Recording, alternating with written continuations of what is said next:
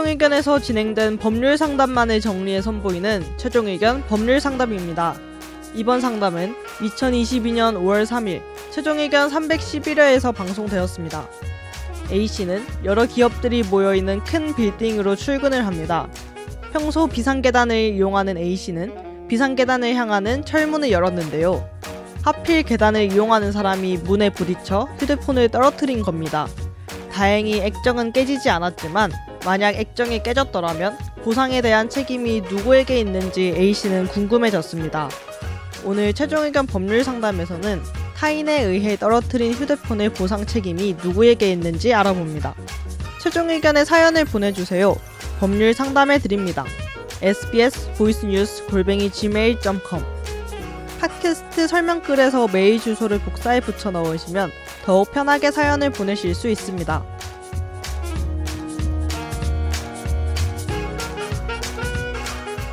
제가 다니는 회사가 위치한 건물은 저희 회사뿐 아니라 여러 기업이 입주해 있는 큰 빌딩인데요. 웬만하면 엘리베이터를 이용하지 않으려고 비상 계단으로 자주 다닙니다. 비상 계단을 이용하려면 문을 열고 들어가야 하는데 이 문이 열리는 방향이 비상 계단 쪽입니다.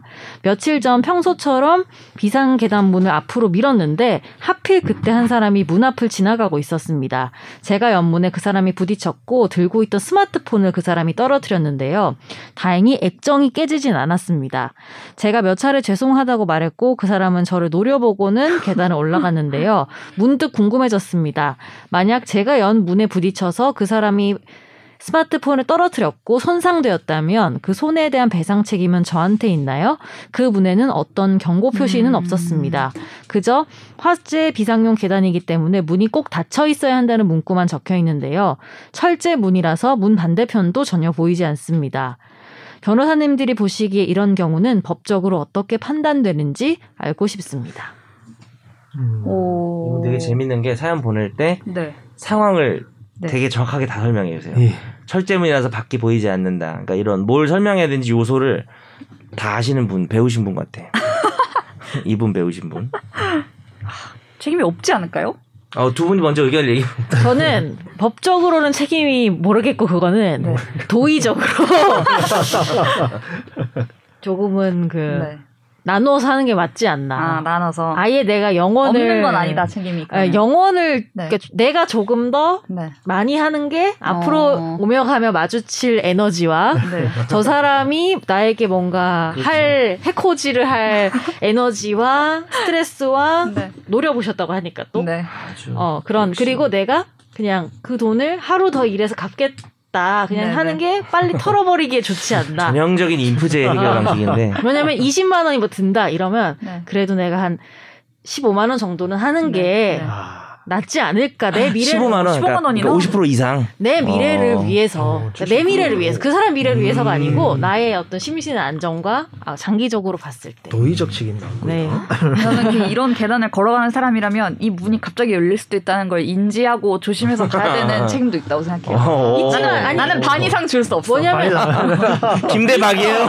재밌는데. 어, 있어 있는데 어, 네, 나도 합의. 나도 있는데 그것과 상관없이 이 네. 상황을 빠르게 종료 하고 다음 아. 스텝으로 내가 내 인생에서 아. 여기에 매여서 막 넘어가려면 이렇게. 이게- 그 5만 원을 쓰는 게 낫다 이 이게 말이에요. 지금 T하고 네. F의 차이예요. 하정이는 T니까 잘못이 누가 있냐라는 좀 팩트에 관심이 있는 거고 어. 선재는 F니까 요거에 내가 이제 앞으로 감정사하고 저 사람도 감정 뭐 이렇게 하는 게 음. 그냥 그냥 뭐 누가 실제로 잘못했든 네. 뭐 이렇게 해결하자 약간 둘이 그러니까 나라면 어. 5만 원 더 쓰고 그냥 말겠다라는 거지. 하정이 지금 누가 잘못했지 여기 지금 거고 정답이 되게 궁금한 네. 정답 알려주세요. 오늘 또 정답 정답. 네. 정답? 정답이어야 는 아니고요.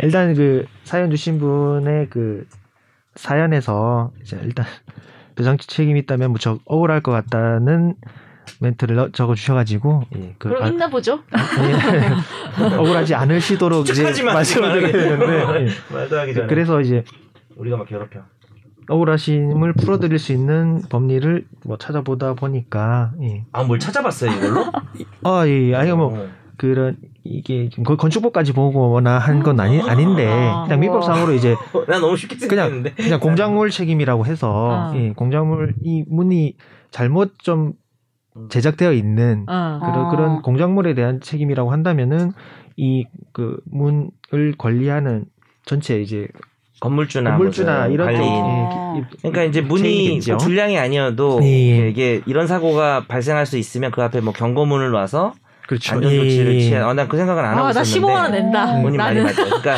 네 그거를 회사 거기 가서 말해야 되잖아요. 소위 이제 공작물 책임이 문제될 수 있는 거죠. 예. 어. 그런 오, 느낌의 나 이제 예전에 코 부러졌을 때 신나, 네네. 제가 문에 문에 맞아, 맞아. 박아가지고. 코 부러졌었는데 그 네. 문이 약간 불투명 문이었단 말이에요. 어, 그러니까 안에가 환하고 그때 밖에가 내가, 어두우면 공, 내가 공작물 책임 조언해 줬잖아요. 맞아요. 그렇게 문제 제기하라고 했는데 했어요? 제가 아니 제가 선재님처럼 아유 그냥 그거 말지. 어떡해 이러고 너 검사 다시 해봐. 너 F야.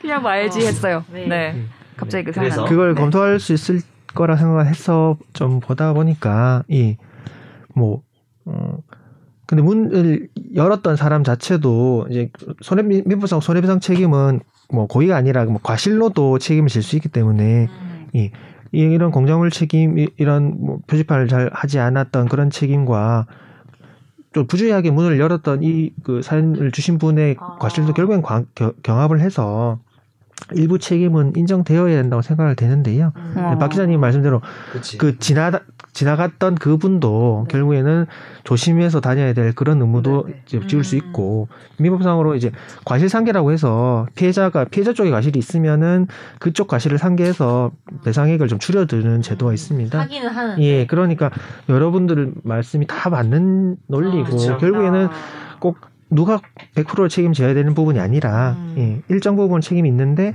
그 피해자분도 뭐 과실상계를 당할 수 있는 그런 여지가 있어 보인다. 그런 정도로 이거는 말씀드려야 될 것 같아요. 100%가 나올 수는 없을 것 같아. 절대. 네네. 제가 봐도 예. 그철 이게 철문은 이제 미시오 단기시오가 있는지 모르겠는데 우리나라 사람들 이제 단기라 그러면 꼭 미는데 네네. 예, 밀라 그러면 당기고. 미시오 미시오 문이네요. 이게. 근데 이제 철제문은 보통 보면 알아요. 이렇게 생겨가지고 이게 밀 수밖에 없고 당길 수밖에 없는데 거의 보이거든요. 근데 이제 이분은 이제 미인 건데 철제문이고 밖에 안 보이면은 이분이 잘못이 없다고 할 수도 있지만 오히려 반대로 얘기하면 밖에 안 보이기 때문에 조심해야 될 수도 있거든요. 음. 예, 그래서 이분이 그래서 우리 철제문에는 약간 창문 같은 거 있잖아요. 근데 상문 안, 안 봐요 저. 볼수 아, 있게. 그래요. 막 열어요.